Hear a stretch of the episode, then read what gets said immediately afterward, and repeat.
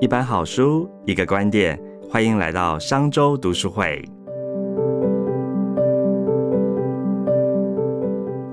各位商周吧的朋友，大家好，又来到我们商周读书会的说书时间了。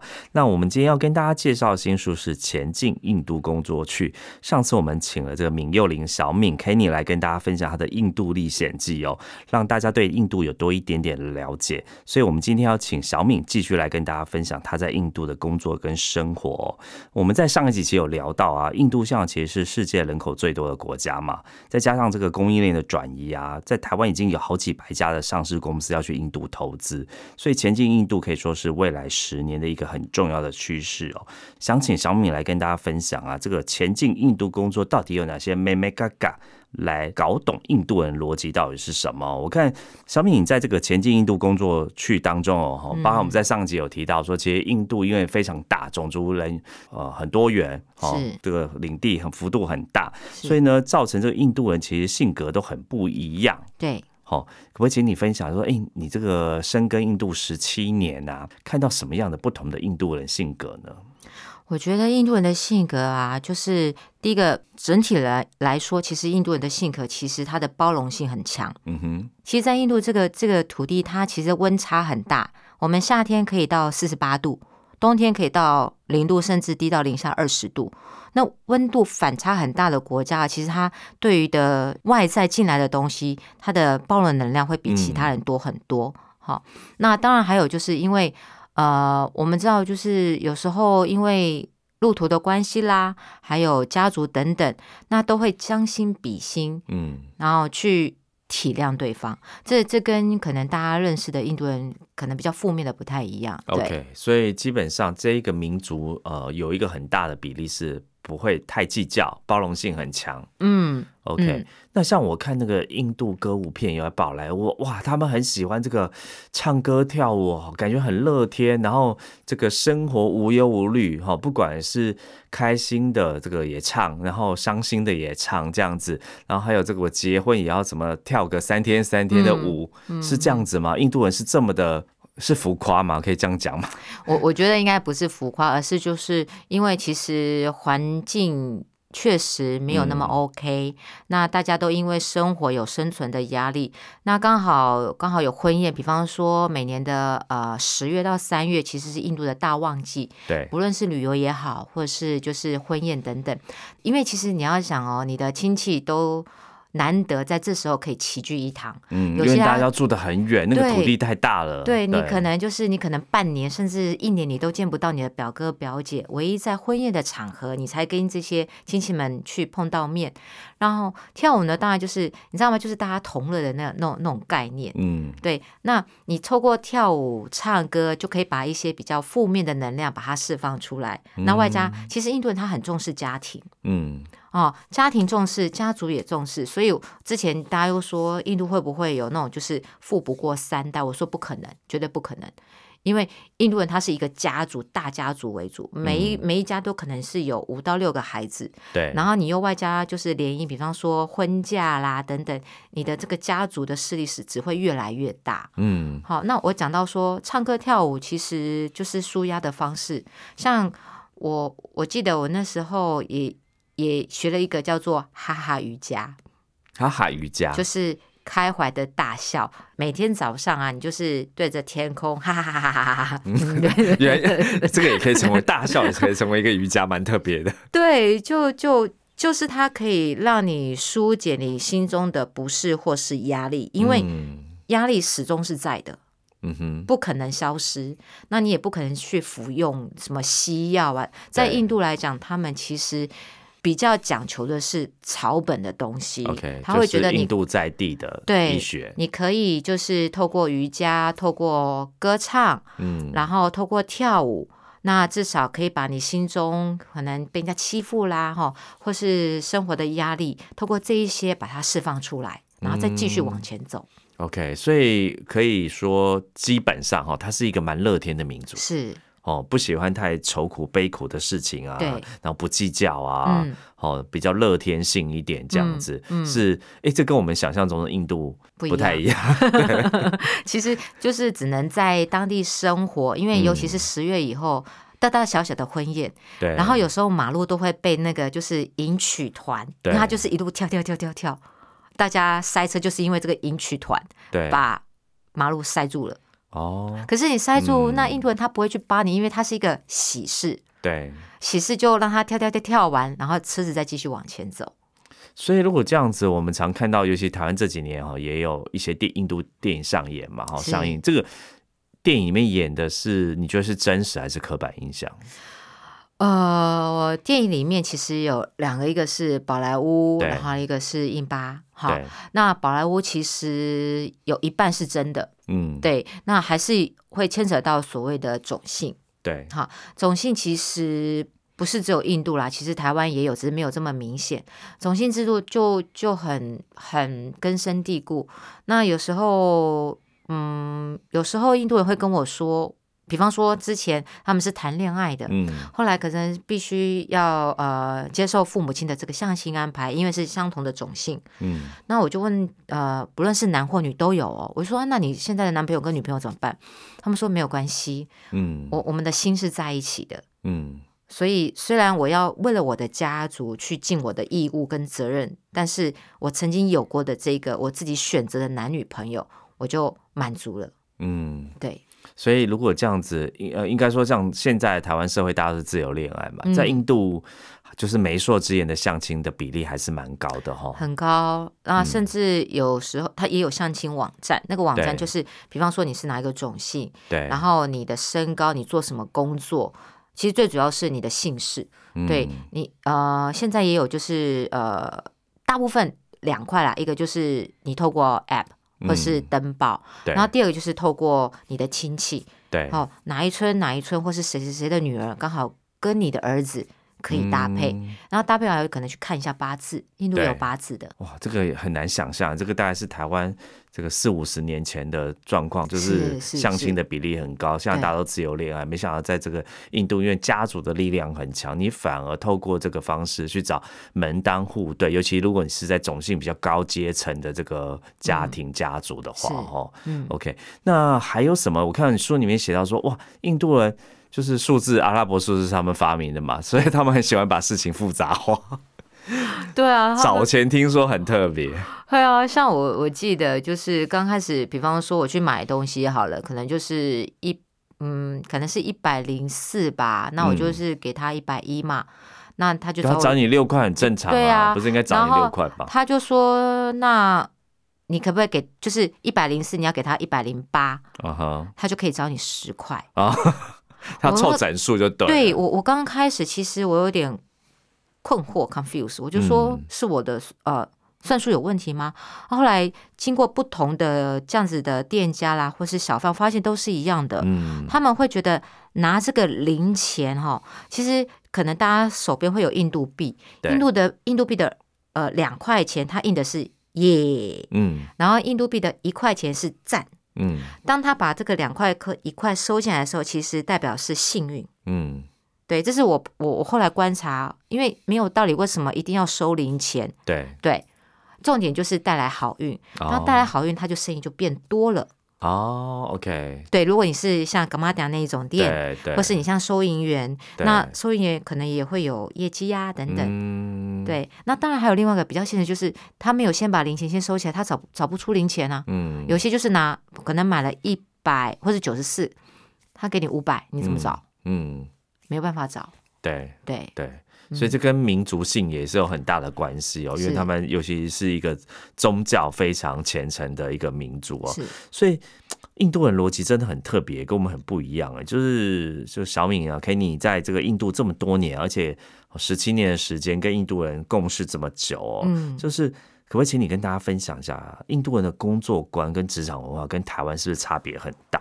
哦，我觉得很大哦，嗯，非常大。比如说台湾人就是现在哈，比如说以前是爱表赞牙嘛哈，然后一直到现在全球都在流行这安静辞职哈。对，那印度人是一个什么样的这个工作文化呢？我我觉得应该是要看产业别。好，那比方说你是 IT 的，嗯，那因为现在全球都在招 IT 人才，尤其是从印度这边，那有很多很多印度的那种工程师、高阶工程师，他可能两三个月他就转不同的公司，嗯哼，因为他工作机会很多。对。那相较比方说你是一般的上班族好了，那尤其是文书助理，那文书助理他啊，就是文书处理的这一块，我们台湾其实一般就是呃坐办公室大家都会实指打字嘛，对。印度是单字。啊，单字用一只手指头点打字，对对对对对，然后也会按错键，所以对，所以所以这个其实是技能，你叫他让他食指，他没有办法，他不会，嗯，所以在我们公司的有时候刚进来的时候，因为我们是我们是台湾人嘛，你没有办法看到只有一只而已，你会训练他当十只，当你把他训练好以后，他就转了，他认为这是他的技能，嗯，用十只手指头打字是一个技能，嗯，对，所以你说有没有忠诚度？是没有的，嗯，对，因为他有了这个技能，他从你这个公司他学到以后，他跳到第二个公司，他的薪资会再上来。对，OK，嗯，刚才讲的可能是比较负面一点的哈，那有没有什么要正面的地方呢？譬如说，有些人说啊，可能是很很，我们刚才说很热情啊，还是说他们非常的和善呐？对，我觉得在工作上面，其实我说过，因为呃。印度的语言很多，对，那确实有很多的 idea，其实都透过呃印度的员工 create 出来的。那这些 idea 其实我们没有想到，然后当然就是他们也会去协助协助团队。嗯，那其实我觉得最重要一点，他觉得你有没有认同这个国家？嗯哼，对比方说，我就说你可以上班时候穿他们的服装，跟他们一起吃饭。不要因为我们是外国人就觉得好像是属于比较高种性的。嗯，当你呃穿了他们的服装，然后就是跟他们一用呃一样用当地的食物，他会觉得你接受了他的文化。哦，对，因为印度其实蛮讲人情味的。对对，其实另外一个就是人情味。对，然后甚至有时候，嗯，有些印度籍的员工他们也会带家常菜啦。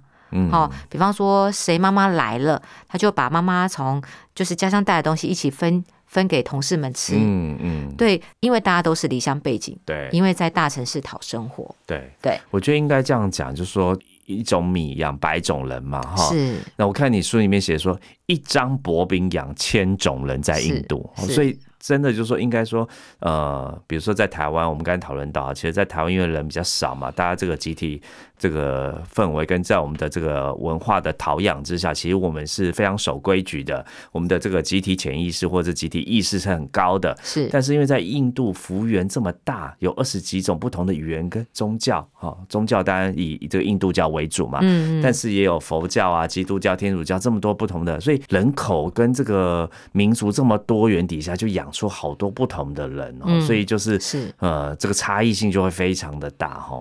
对，你看差异性这么大，然后外加我们以前对印度其实是不熟悉的，资讯没有这么多。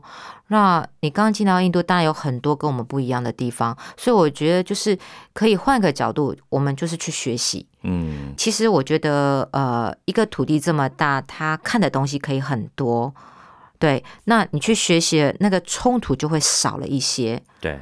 不要用说今天我是来管理你的，嗯，我们毕竟在人家的土地上，对，对我觉得应该是以学习者的心态去去看，这样你就会比较 OK。你怎么管理印度员工？因为你有提到嘛，就是印度员工其实也蛮直接的，对，就是呃，你怎么管理团队呢？就是说，哎，你又是一个外来人，又是女生。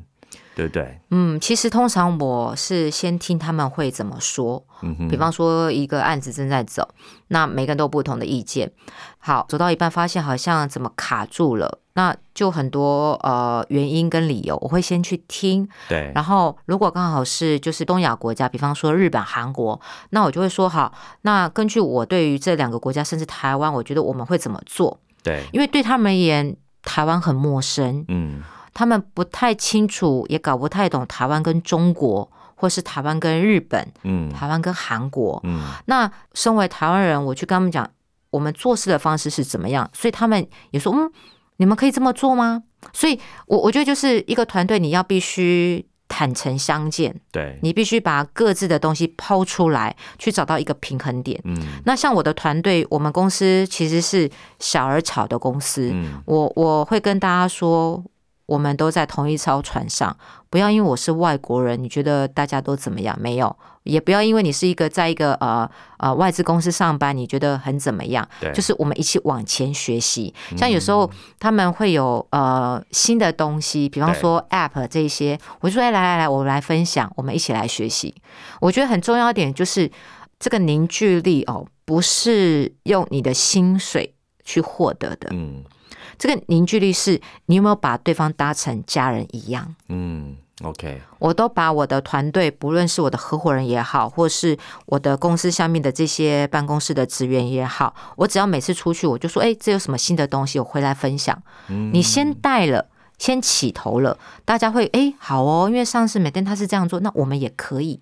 它就是一个比较，我会觉得是比较 OK 的方式，因为你不可能只有你一个人往前走。对。你必须公司跟你的团队跟你一起走在相同的一条线上，不然大家就是你知道吗？线有高有低啊。对，嗯，到后来就是会支离破碎的。所以听起来就是呃，坦诚而开放的心态跟行动，是真的是放诸四海皆准的原则。对不对？就是我相信，只要是人，呃，都都可以感受到这些事情。这个也跨越了民族跟种族哦。是是是。OK，所以呃，可以听到说，哎，你用非常坦诚、开放的心态来跟你的这个团队来共同工作。嗯。那我们刚也有提到说，印度其实人口非常多。是。哦，所以有一句话说，印度什么都缺，就是不缺人。我记得人力大国。我记得大家每次跟我碰到面的时候，大家就是会问我说：“印度缺什么？”对，我说：“我可以卖什么？”对，我说：“你有什么？”嗯，我说：“印度什么都缺啦，但是就是不缺人。”然后大家听到哈哈哈。我说：“是啊，因为他以前的资讯没有这么的呃，没有这么的透明。好，反正他就是缺很多。”台湾其实台湾很多中小型的企业，对，那台湾也因为土地比较小，所以我们发展出来的行业是比较精致的。对，这个精致其实刚刚好可以适用到印度。为什么会这么说？土地很大，但是并不代表说它一定要大型的机器。嗯，它只要把这个小而美的东西引进去，你就可以试看看。哦，那如果这样子，台湾像有哪些在印度已经发展的产业啊？可以请你介绍一下，大概有什么样类别？其实各行各业都有哎。哦，比方说，当然就是科技业嘛，科技好，那就是电源供应器啦。那还有就是饲料业，嗯，就比方说海鲜的饲料啊，嗯，海鲜的机器，还有皮革机。皮革机其实是之前台湾因为环保问题退下来，对，那现在其实是在印度。就是皮革机器，嗯，那当然还有就是呃农产农产品，可是农产品的话比较占比较少数，对，那那当然还有就是像我们的就是旅游业啦，那教育业应该也是有，大部分还是以船产为主的行业，OK，对，那因为有可能以前大家不太了解印度，嗯，对，但现在的资讯比以前多很多了，也比较透明了，还有就是。疫情三年对印度来讲确实是变化很大。嗯，怎么说？就以前没有的电商，以前都是习惯用现金交易。嗯，那现在有了电子钱包。对。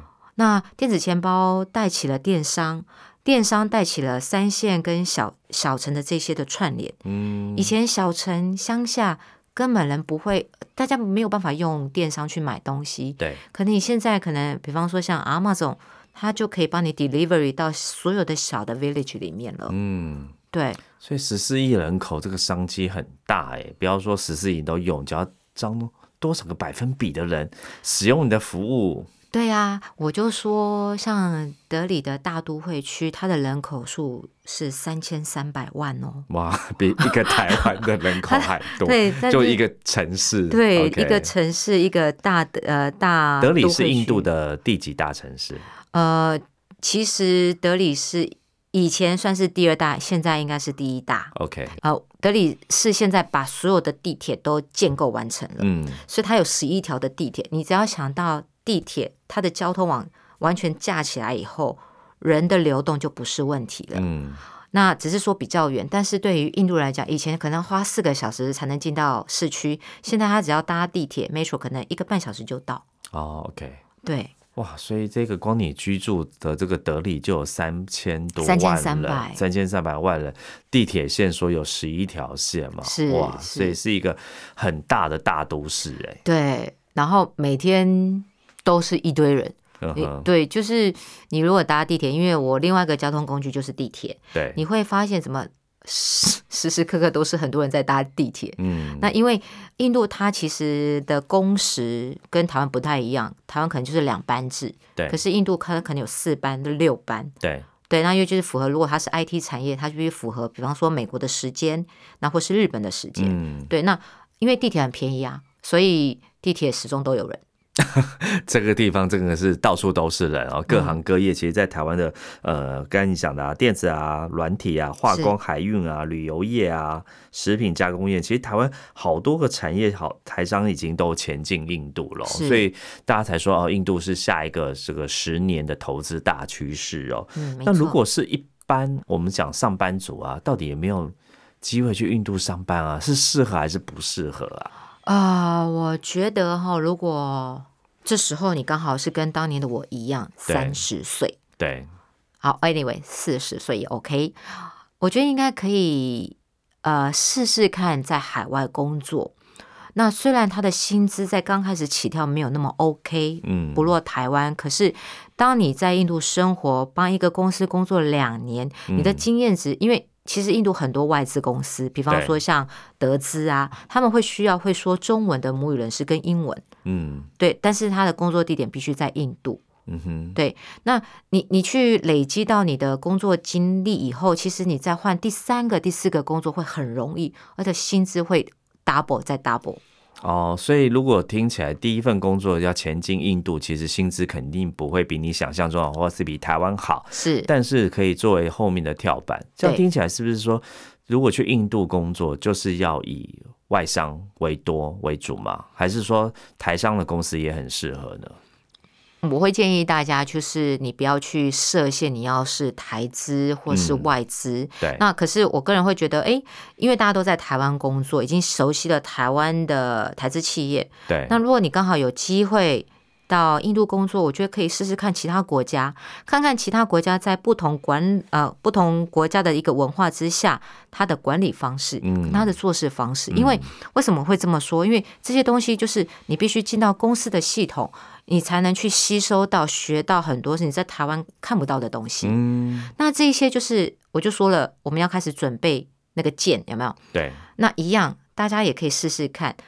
如果你还年轻，试着去在海外工作一年、两年。你不一定要进来印度，你也可以在越南，对，然后再跳到印度。嗯，对。当你已经习惯在海外工作的时候，你的世界会更宽广。嗯，只是说前两年必须去突破很多的瓶颈，比方说语言啊、做事方式，不是你的问题，是因为文化跟文化之间的一个。一个中间的过程，嗯，对，所以听起来就是，其实你蛮建议大家有机会去海外，尤其是对海外工作有这个向往的上班族或年轻人哦。印度是一个蛮特别的落脚点，是。那当然也不一定需要以印度为终点嘛，哈，没错，对，可以到世界各国不同的领域，但但对你来说，印度就是一个很重要的。这个终点嘛，在你中间，你不管去了澳洲留学啊，或是你在这个台湾工作，你最终哎一待就待了十七年。到底印度有什么样的魔力，可以让你一待待十七年？啊，我觉得应该是啊，它的步调确实比较慢。那就会呃讲到，就是我之前在澳洲游学的时候，我的后妈跟我说的，你要慢下来去看，去听你现在在做什么。嗯，然后还有就是。我到现在还是觉得印度很好玩，对，很好玩，就是很多各式各样不同的东西。比方说，你有一个创业的 idea，你可以在印度尝试。嗯，那印度人他都会给你很正面的说，没关系，你试看看。OK，对他们很乐观，他们非常乐观，因为他们觉得没有什么不能试的啊。嗯，除非你自己不想要。嗯哼，对，那就会讲到是一个这么大的一个民主国家，他培养出来的人的特质是这样，他会给你包含他小时候的训练。他会训练你比较开放性的方式去学，去去接受，嗯，对。OK，那刚刚我们有提到啊，就提到说，哎，其实，在印度这十七年当中嘛，尤其在这个 COVID-19 的这三年哦，其实你是不是经历很大的压力跟挑战？而且我们那时候看很多新闻，哇，印度这个死的人好多，就是看了有点可怕这样子。你那时候人在印度还是在台湾？我那时候人都在印度，都在印度。对，第一波其实第一波是封城六个月，那那时候第一波我就是。呃，帮大家就是协助大家，嗯，送大家回来就是包机的那个。那时候在印度哦，所以那时候有新闻说，这个在印度的台商就是要赶快撤退撤离。对，可对，疫情非常严重。没错，那时候第一波的时候，其实是印度国内整个国内航班都没有没有没有起飞，没有动。那有些台商或是台干，他其实不在德里，不在北，他在比方说像孟买，他就要。坐车大概四四天的时间，嗯，而且第一波的时候，它因为它的控管很严格，你过了不同的州，你必须要通行证，对。那有一些其实大家不知道这个病毒到底是会发展什么样，所以你知道吗？那个心理的恐惧很大，对。所以当时我我觉得我能做就是我会跟大家说没有问题，你就是消毒做好，嗯，防护做好，嗯。对，其他的就是我们就看能不能有包机，有包机就把大家一起送回来。那我没有，我没有跟着第一次的包机回来，因为是想说，嗯，可能啊，我还有我的呃印度的团队，还有我的印度合伙人，员工都在那里，对我还是要留下来去处理。对，因为我觉得老板走了，那个好像就不太对。好，那毕竟是合作这么久的合伙人，然后，所以我就留到到最后我才离开。那第二波的时候，我也还是在的。对，那第二波的话，疫情是完全没有预期会来的如此快。坦白说，那时候我比较担心的是我的员工，大家会来意。嗯，因为我曾经有他们都不是德里当地人。对，我的员工其实大家都是来自于其他的邦别，在在德里找工作，然后帮我们公司工作的。所以那时候第二波的时候，我都跟我的员工，就是还是每天是会有去问一下状况怎么样，因为。第二波是你连氧气可能氧气筒不够，氧气没有，对，那你可能中了一下子就走了。嗯，然后我我记得那时候有看到我们公司是完全是停止的，我就跟我自己说，因为那时候是完全是对啊，你是有旅游业跟这个。教育业嘛，这个其实都是那那一波当中对第一波海啸的第一排这样子。嗯，那时候我就看一下，嗯，公司还好，还有一些费用哈，还够，还够去撑。但是我那时候有有跟我自己说，不可以慌。嗯嗯，因为大家不要说我是老板好了，我我们都是大家都是，我是最大的大家长。嗯，如果我慌了，我的合伙人会一起慌，因为他们没有遇到过如此大的。的病毒，对，那我们我曾经遇到过 SARS 过，就是我们家人这样，对，所以我我就跟我自己说稳下来，因为我住的地区刚好是在医院那个医院附近，对，它就是一个医院很很很集中的地方，OK，几乎每天都是救护车，对，哦一哦一，很可怕。然后有时候你可以听到楼下啊或是或是邻居说没有氧气了，可是它是氧气筒，它有氧气钢瓶，可是它没有氧气了，嗯。对，你是那时候你就会想说，不能哭，哭解决不了事情，也不能慌。那唯一的 priority 是什么？大家要平安，嗯，就是不要懒意，嗯，纵使懒意了，就是要稳下来，嗯，对。所以那时候钱付出去没有问题，租金照付没有问题，还够。对，所以上甚至我的合伙人就说，他要不要跟房东约个碰面，把办公室整个就是完全不要再承租，OK，退租掉，退租掉。可是当时其实是很危险的，对，因为病毒在在空气中你看不到，对。那所以我就直接就是那时候还好有电话，我是跟我的合伙人、跟我的团队、跟我的员工说，大家都不要出门，嗯，那。钱没有问题，反正呃大家够用，或是我这边可以就是呃，因为那时候有 create 的一个就是他快递，嗯，那个快递就是他可以帮你运一些蔬果，嗯，对我说好要什么我这边付，对。对，哇，所以其实你你去印度创业，不管是我们上一集提到的这个。哦，前期非常艰辛 啊！哇，真的讲到这一段，好让人心情很澎湃的。对对对对，沉重沉重沉重。对，那到现在哈，又遇到这个疫情的状况当中，所以你的心理素质很强大耶。对啊，我也不知道为什么哎，但是我我始终会记得两两句话，就是人你活到五十岁嗯的时候，你往回看，你这二十到五十岁之间你做了什么事情？嗯嗯。然后第二就是你有没有很感谢你来到这个世上？嗯，你经历了这么多，就像啊印度的香料，香料很多。那我跟大家可能不太一样，我我觉得这样的人生。机遇其实基本上是我没有预期会遇到的。对，好，那是创业之后，我其实都没有预期到，我只是想说，好，我试试看，嗯，就这样试试试，边试边走，走了十七年。对，嗯，所以你很享受那个当下的过程。好像你在上一集提到说，哎，你的大学老师告诉你，结果以外，最重要是这个过程。所以你在这个十七年当中，在印度创业，我相信有顺有逆了，但是，哎，他一定也给你。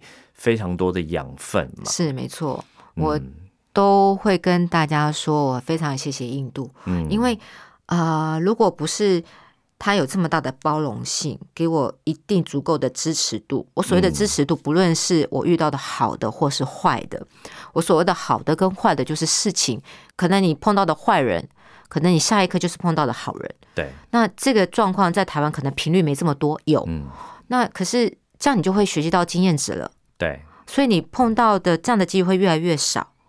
对，那这些这些好像人生好像也也就就就还不错啊，就好玩啊。嗯嗯，我我觉得还是现在就是好玩。嗯，你不要把它想的很可怕。当你把它想到很可怕的时候，你连脚都没有办法踏出去。台湾是一个海岛国家，对，我们是海岛人民。我记得小时候，好了，不要讲小时候，就是有那个卡通片，不是那个北海小英雄什么 出海，出海。对，我们同一个年龄层我也看过。对对，那我就会觉得说，对呀，台湾人就是要勇敢的出去，不论你去到哪个国家，回头看看你的人生，你应该会很感谢。嗯，对。所以我觉得你的这个乐天性格，跟我们刚才前面在讲印度人的性格很相近。所以有可能因此你才会这么融入印度，这么喜欢印度，完全无违和感。哎，对呀，我都觉得我的印度这些朋友们，就是我还有蛮多的印度朋友们了哈。有时候会透过他们去参加一些活动，对，会觉得他们真的很好笑。嗯，就是你就是觉得那个大叔那看起来凶凶的，然后他就是冷面笑匠，嗯，然后看起来就是呃跟我一样年纪，就是还有就是小小矮矮的这个富人。感觉还是温文儒雅，只是他就是骂起人就是很可怕，泼妇骂起。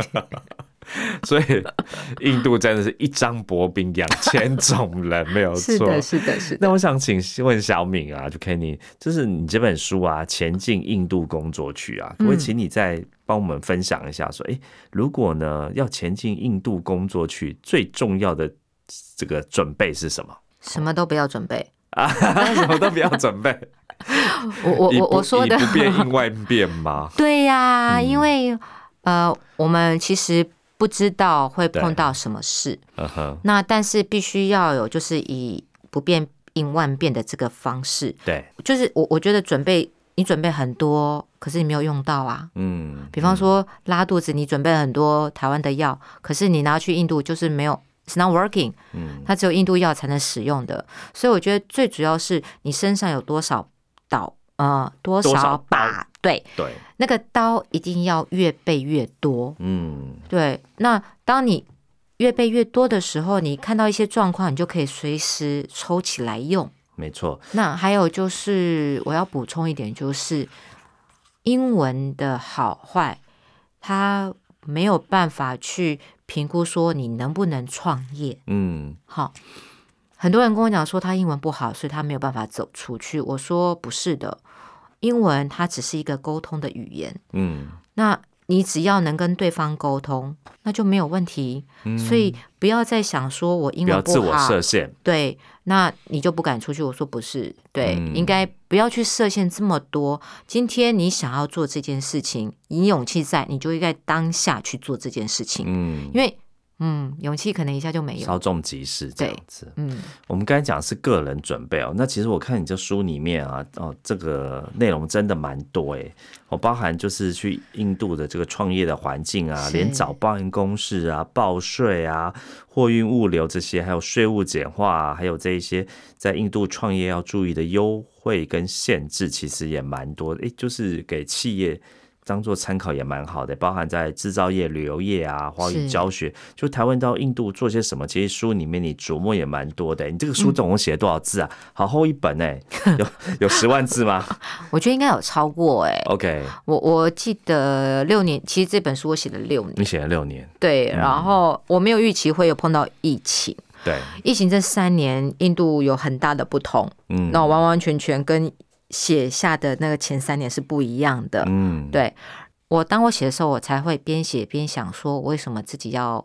要挖洞给自己跳，就是 因为因为对，然后就觉得说，可是你在写的时候，你就会想到之前自己碰到的一些经验，那你会想说，对我就要把这些去提供出来给大家，因为印度是这么一个好玩的地方，它可以值得大家来深耕的。可是因为现在呃媒体上面一些负面的报道，其实对印度来讲是不公平的，对，所以。我觉得我应该可以去做这件事情，嗯所以就等于在下笔的时候，其实我每一篇都是写了很多，然后又把它抵 e 掉很多，然后又写了很多，对，删删改改，对对。那但是我希望这本书它是大家可以实用的工具书，对。那它不是说一定是绝对会这么做。因为我们碰到印度人是不一样的，就像你讲，印度没有 SOP，对很多事情你要见招拆招。是是，那只是说，至少这一本就像，就是你可以呃。当成一个宝典，当当你觉得好像有类似的一个一个 case 出来的时候，你有这个印象哦，Kenny 之前他是怎么样的经验值？那或许你可以 modify 一下，你可以修正一下。对，但就是那就你的第二把刀就出来了。嗯，OK，对，所以我们这个书才说你是第一位到印度创业的台湾女生哦，这也是第一。本从台湾人的角度写到印度工作跟生活实战的观察，说非常的这个落地，而不是那种旅游书说啊哪边好玩好玩，其实。重点是这个全部哈，书中里面讲的都是你十七年真正的这个生活体验跟工作经历耶，是，嗯，非常难得。谢谢。好，谢谢这个小敏哦，Kenny 跟我们分享前进印度工作的趣闻跟知识哦，也谢谢各位听众的收听。如果是使用 Apple Podcast 收听的朋友，也欢迎到评论区留下五星好评跟您的感想。那也谢谢 Kenny 来，我知道好像呃，你这次停留台湾，也要即将回到印度去了嘛？对对。希望下次有机。机会等你再回到台湾时候来跟我们分享最新的见闻跟印度趣事哦，没问题，没问题。好，谢谢，谢谢，谢谢，好，拜拜。